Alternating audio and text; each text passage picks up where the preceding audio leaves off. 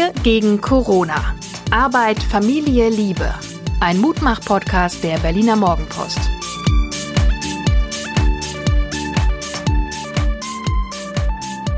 Hallo und herzlich willkommen zu unserem Mutmach-Podcast. Alle, die schon länger dabei sind, nämlich die erste Folge gestern gehört haben, die werden feststellen, wir haben ein neues Intro.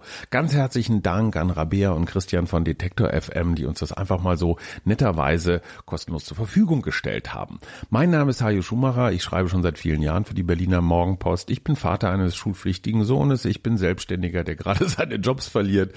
Ähm, und mir gegenüber sitzt meine wunderbare Frau Suse, die sowohl Psychologin ist als auch krisenerfahren und aufgrund aufgrund deiner, so viel Privates darf ich, glaube ich, verraten, deiner, deines leichten Asthmas ist bei uns eine Infektion jetzt nicht so wahnsinnig willkommen, wie wir damit umgehen, überlegen wir gerade. Liebe Suse, wie waren deine letzten 24 Stunden in diesen etwas ungewöhnlichen Corona-Zeiten? Ich fand es eigentlich ganz beruhigend. Ähm, ich war gestern noch beim Zahnarzt und meine Zahnärztin sagte dann, ja, es hätte jetzt einer abgesagt ähm, bisher bei ihr und der war halt in China und äh, war da eben ein bisschen vorsichtig, was ich völlig in Ordnung und richtig finde. Und die Physiotherapeutin, mit der ich auch gesprochen habe und befreundet bin, die sagte, ein Patient aus der Risikogruppe hätte abgesagt bei ihr, aber das andere wäre, es läuft alles normal weiter, was ich total großartig finde. Ich habe einen ähnlichen Eindruck, ja, die Städte sind ein deutlich ruhiger. Man hat das Gefühl, weniger Verkehr, ein bisschen mehr Fahrräder. Angeblich steigt der Absatz von Rädern gerade. Halleluja, ja. Wie lange haben wir darauf gewartet? Am schönsten, was war eigentlich das, habe ich leider nicht mitgekriegt, aber vielleicht schaffen wir das noch. In Siena, in Italien, haben die Leute aus den Fenstern heraus auf die menschenleere Straße gesungen. Und ich würde mir das hier für Schöneberg auch echt wünschen. Das habe ich übrigens auch von einer Freundin gehört, die in Italien lebt, dass die tatsächlich sich gegenseitig so Musik vorspielen. Ne? Also so in ihren Häusern zwar sind, aber äh, sich gegenseitig zuwinken und Musik machen. Und ich meine, das ist ja auch, wenn du tanzen kannst, umso besser, weißt du, noch in der Wohnung. Also ja, super. Wir haben das Äußerste heute gewagt. Wir sind in einen Supermarkt gegangen, ja. um ehrlich zu sein, sogar in zwei. Wir können also vergleichen. Wir waren bei, das darf man ruhig sagen, wir waren bei Rewe und zwar bei Rewe im Grunewald. Für alle Nicht-Berliner, das ist nicht unbedingt ein sozialer Brennpunkt. Äh, wie war dein Eindruck? Also ich fand's ja ein bisschen schräg, oder?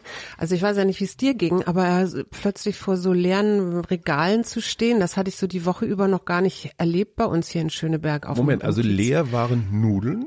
Ja, Nudeln waren leer und Nudelsoßen auf jeden Fall.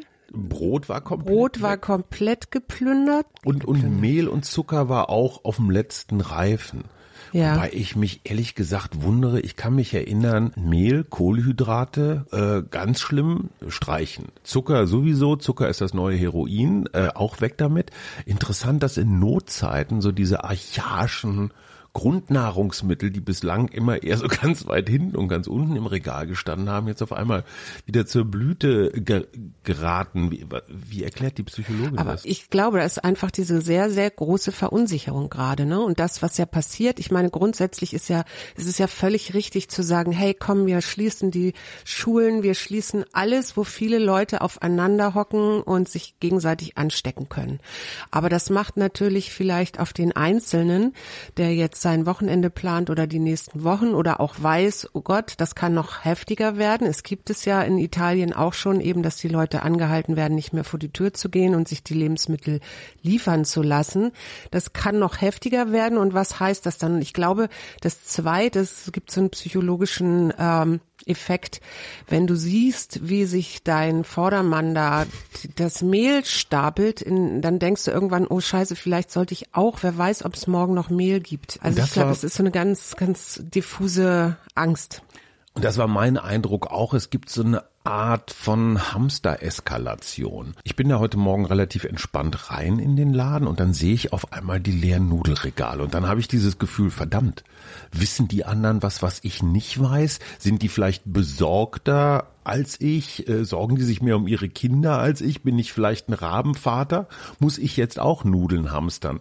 Das heißt, es gibt so einen Dominoeffekt. Wenn einer anfängt, dann denken natürlich alle anderen, ach du Schreck, was bleibt für mich noch über? Und ich werde hier äh, als einziger sterben müssen mhm. in dieser Krise.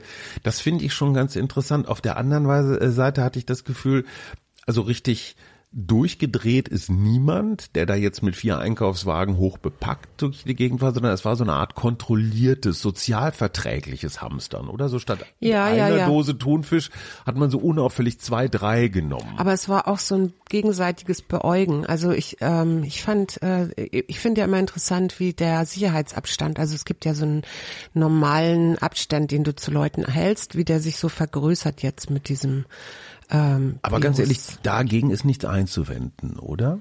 Nee, ich äh, finde ich auch nicht. Also überhaupt gar nicht. Und, und das ist der Punkt. Ich las, ich las einen Tweet heute Morgen, dass sich eine Frau, die zur Risikogruppe sich selbst zählte, warum auch immer, hat sie nicht erklärt, sich zu Recht, wie ich finde, darüber aufregte, dass ganz viele Kinder in den Supermärkten unterwegs sind und dann natürlich rumrennen und alles Mögliche anfassen und so weiter. Wenn man das Virus stoppen will in seiner Ausbreitung und dann die Schulen zumacht, dann ist es schon ein bisschen unlogisch, dass die Kinder sonst überall rumrennen, oder? Wie siehst du das? Ich habe ähm, dazu einen, einen Aufruf bekommen, äh, doch etwas zu unterschreiben. Und da ging es um radikale Selbstverantwortung. Und das fand ich so ein ganz interessantes Wort oder Begriff. Und das geht eben genau darum, dass wir äh, Verantwortung, also Selbstverantwortung übernehmen, zum Beispiel für all die älteren äh, Mitglieder und Menschen um uns herum und die Risikogruppen, die es gibt. Äh, dazu gehört eben auch dieses äh, alles gut abzuspülen, Hände zu waschen und vielleicht auch die Großeltern zu unterstützen, indem man für die einkaufen geht und ähm, was ich auch noch gelesen habe, ist eine Studie, dass es tatsächlich wohl so Hinweise gibt, dass Kinder diesen Coronavirus gar nicht so doll bekommen. Das heißt auch gar nicht unbedingt diese typischen Anzeichen, die Erwachsene haben. Also Erwachsene können ja, das geht ja dann auch auf die Lunge, dass diese, diese ähm, Symptome zeigen Kinder nicht. Und das heißt natürlich im Umkehrschluss, ich muss im Grunde auch ein bisschen gucken, dass ich meine Kinder zusammenhalte und, und im Haus halte, weil ich auch natürlich verantwortlich bin, dass die nicht irgendwie den nächsten anstecken oder so, weil sie es vielleicht selber leid, ganz leise gekriegt haben und äh, keiner es mit, richtig mitbekommen hat. Ne? So, und der zweite Supermarkt, den wir uns heute Morgen äh, angeschaut haben, war ein türkischer Supermarkt, der klassische Eurogida, wie er hier in Berlin auch so an jeder zweiten Ecke zu sehen ist. Ich Na, fand, wir haben uns das nicht angeschaut, wir waren da einkaufen. Naja, es war ein Rechercheeinkauf. Ja. Ich fand die Stimmung da deutlich entspannter. Fand ich auch. Oder also, war das ja, fand ich auch. Die Leute war auch noch nicht, es war auch noch nichts ausverkauft.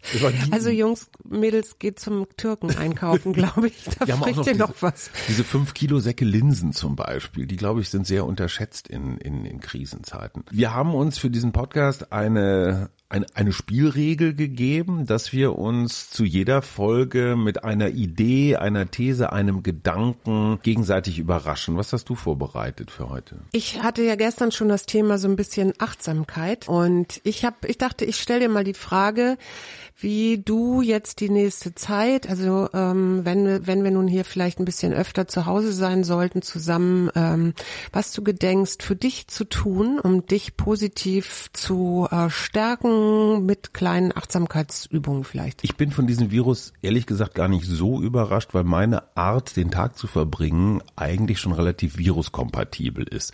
Ich bin seit 20 Jahren, wie du weißt, mehr oder weniger im Homeoffice, was dich lange Zeit genervt hat. Immer noch tut? Immer noch tut, weil ich ungefähr an drei Stellen dieser Wohnung Arbeitsplätze errichtet habe, allerdings mobile Arbeitsplätze, die kann man auch schnell wieder abbauen.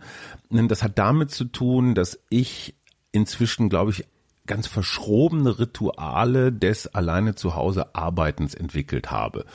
Drei Arbeitsplätze bedeutet auch, dass das drei verschiedene Themen sind, die ich da bearbeite. Also es gibt die Stillarbeit ohne Internet, die ist ganz abgeschieden. Es gibt dann die, ich sag mal so Nebenbeiarbeit, wenn ich mit, mit der Familie kommunizieren und ein bisschen rummailen und so das übliche Gesurfe.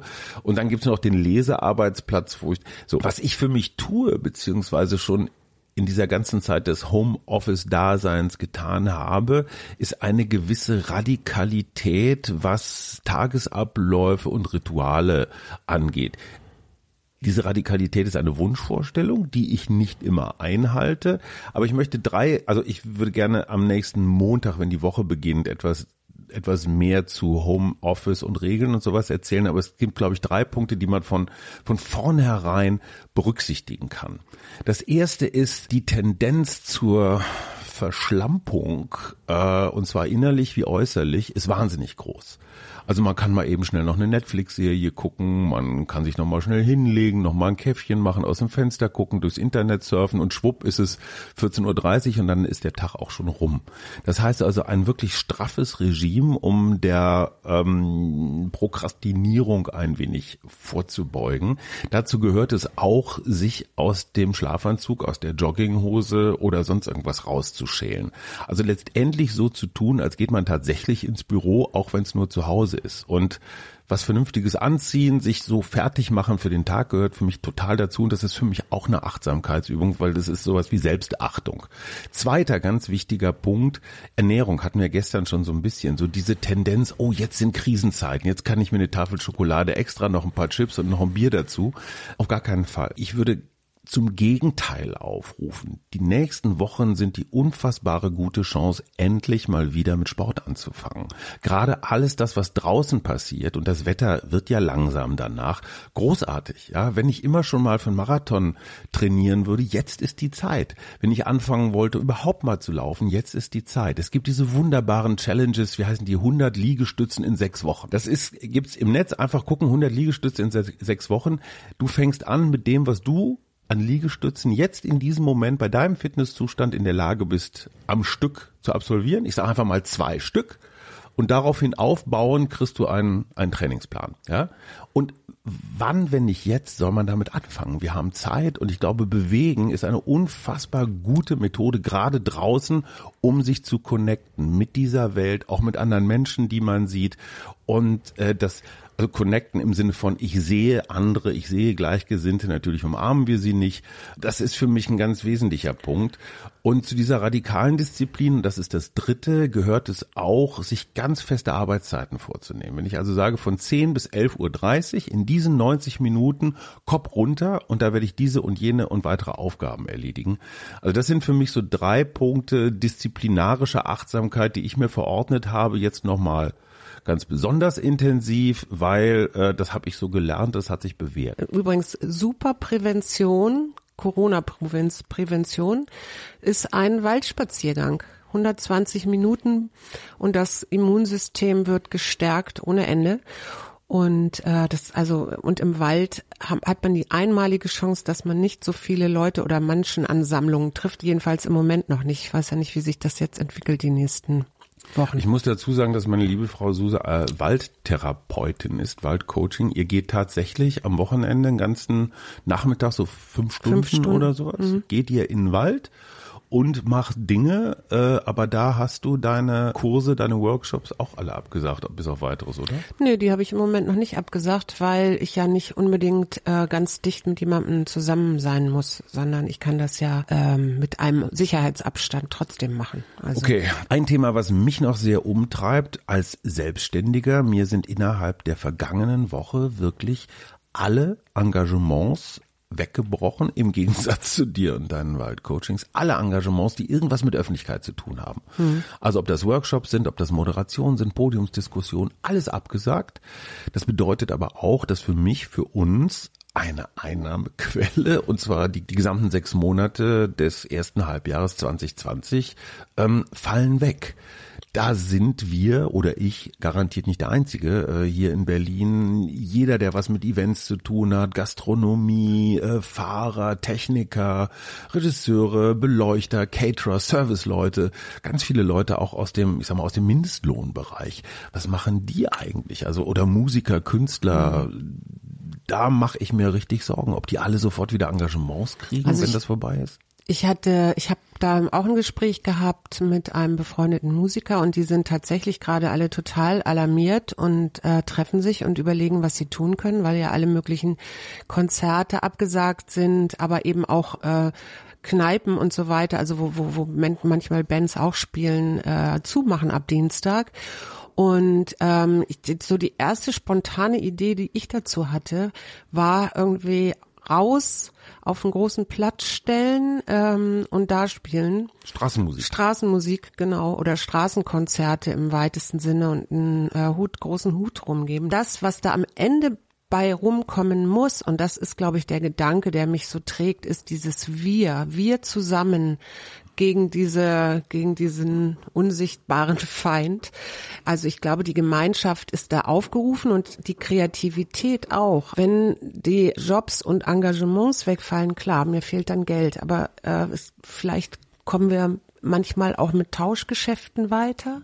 Liebe Hörende, das ist äh, gleichzeitig ein guter Aufruf. Wenn Sie, wenn ihr Ideen habt, wie man was tauschen kann, wie man Künstlern oder vielen anderen Berufsgruppen, die gerade nichts zu tun haben, also die ganzen vielen kleinen Restaurants hier zum Beispiel oder so, denen, die, die, die haben ja jetzt nicht Vermögen auf der Bank, um ihre Miete, ihre Betriebskosten, ihren ganzen Kram weiter zu bezahlen. Wir sind extrem dankbar für jeden Hinweis, was man machen kann, würden das gerne auch weiter verbreiten. Also hiermit die Einladung, lasst es uns wissen. Ganz zum Schluss habe ich mir noch was überlegt, eine kleine Rubrik und zwar der unanständige Gedanke des Tages, also der, der moralisch fragwürdige Gedanke. Zum Beispiel, ähm, ich, ich, ich sag mal einen von mir, ich kann mich erinnern, HIV, da ging die Verschwörungstheorie, wurde vom Vatikan erfunden, um die Homosexuellen auszurotten. Ebola wurde von irgendwelchen Rassisten erfunden, um äh, äh die Afrikaner auszurotten. Und welche Verfolgungstheorie hast du jetzt? Also ich glaube, Verschwörungstheorie? Ich, ich glaube, die radikalen Feministinnen haben Corona erfunden, um den weißen alten Mann um die Ecke nee, zu nee, bringen. Nee, nee, nee, nee, das Weil ist Menschen ganz anders gewesen. Ja, wobei der weiße alte Mann, hast du natürlich recht. Ich habe ja auch schon die Idee, also das ist ja eigentlich gestreut von Trump, der nämlich China als Großmacht platt machen will, weißt du? du meinst, also ist Amerika wieder Chinas? Amerika wieder in die an die Macht bringen, so rum. Aber China ist ja eigentlich schon fast durch. Trump hat jetzt das Problem. Ja, Trump hat sich das jetzt ins Land geholt. Also Trump hat sich selber ins Knie geschossen. Ja, genau. Okay, wir sagen ausdrücklich einen Warnhinweis dazu. Die letzten beiden, die letzten beiden Beiträge waren eher so eine Art Entlastungslachen, so was man sich so zu Corona alles ähm, noch ausdenken kann. Ein allerletztes noch, gleichzeitig auch jetzt wieder ernsthaft verbunden mit einem Warnhinweis. Wir bekamen beide von einer gemeinsamen Freundin am, am Morgen des Samstags, 14. März, eine Sprachmitteilung von einer Frau, die sagte, die auffällig hohe Zahl von Toten in Italien infolge einer Corona-Infektion Ja. korreliere mit der Einnahme von Ibuprofen. Andere Schmerzmittel, also mit anderen Wirkstoffen, äh, seien kein Problem. Nur diejenigen, die Ibuprofen genommen haben, da würde das Virus wie auch immer sich mehr ausbreiten. Ich habe nicht die geringste Ahnung, ob dieses Gerücht stimmt, ob es Naja, angeblich von der Universität Wien, ne? Du, wie alle solche, wie alle solchen Gerüchte sind es geheime Studien von irgendeiner Universität, die man aus irgendwelchen Gründen nicht veröffentlichen kann. Hier lautete die Erklärung, die Fallzahl sei zu gering, als dass man es äh, zu einer Jetzt gleich publiziert, ne? Ja. also das ist, es, es würde den Kriterien von Nature, Science oder irgendwelchen wissenschaftlichen Zeitschriften nicht genügen. Ähm, es sei als Studie zu unhundert, aber es gäbe, sagen wir mal so, starke Anzeichen dafür. Bitte diesen Hinweis mit größter Vorsicht genießen. Auf der anderen Seite, wenn es da Informationen gibt, äh, sind wir auch sehr dankbar, aber ich gehe davon aus, dass diese Information auch relativ schnell in den klassischen Nachrichten landet und dann dort äh, auf Plausibilität geprüft wird. Für mich als Journalist stellt sich die Frage, soll man solche In- Informationen verbreiten, um andere Leute womöglich zu warnen vor einer Einnahme bestimmter Medikamente? Oder glaubst du, wir lassen sowas in Zukunft besser, weil wir einfach als Mediziner überhaupt keine Ahnung haben? Was, wo, wo stehst du da? Es ist, hat zwei Seiten. Ne? Die eine Seite ist, du kannst damit natürlich die Hysterie noch mehr schüren. Auf der anderen Seite bin ich immer ein großer Freund von äh, Wissen. Wir haben ja Herrn Drosten, Gott sei Dank auch, der sich viel äußert hier von der, der Virologe von der Charité. Ich hoffe, dass solche Menschen dann eher gehört werden und dass es sich um Wissen handelt, das verbreitet wird. Liebe Hörende, das war's schon wieder, unser Podcast Wir gegen Corona. Arbeit, Familie, Liebe, der Mutmach-Podcast der Berliner Morgenpost. Mein Name ist Hajo Schumacher und mir gegenüber sitzt meine bezaubernde Frau. du musst dich jetzt abmoderieren, das ich macht man so. Jetzt, wie macht man denn sowas? Ich habe sowas noch Du musst gemacht. sagen, wenn ich sage, mir gegenüber sitzt meine bezaubernde, dann könntest du sagen, Suse Schumacher. Tschüss, nee, bis ich finde aber Suse Schumacher finde ich irgendwie komisch, immer mit meinem Nachnamen. Also ich bin Suse, ja. Ja. Okay. Ich sage einfach Tschüss und wir hören uns hoffentlich morgen.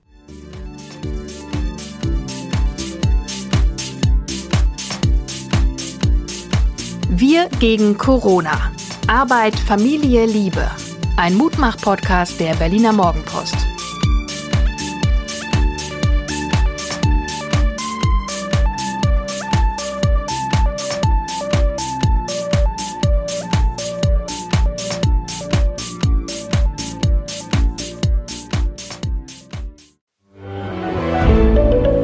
Ein Podcast von Funke.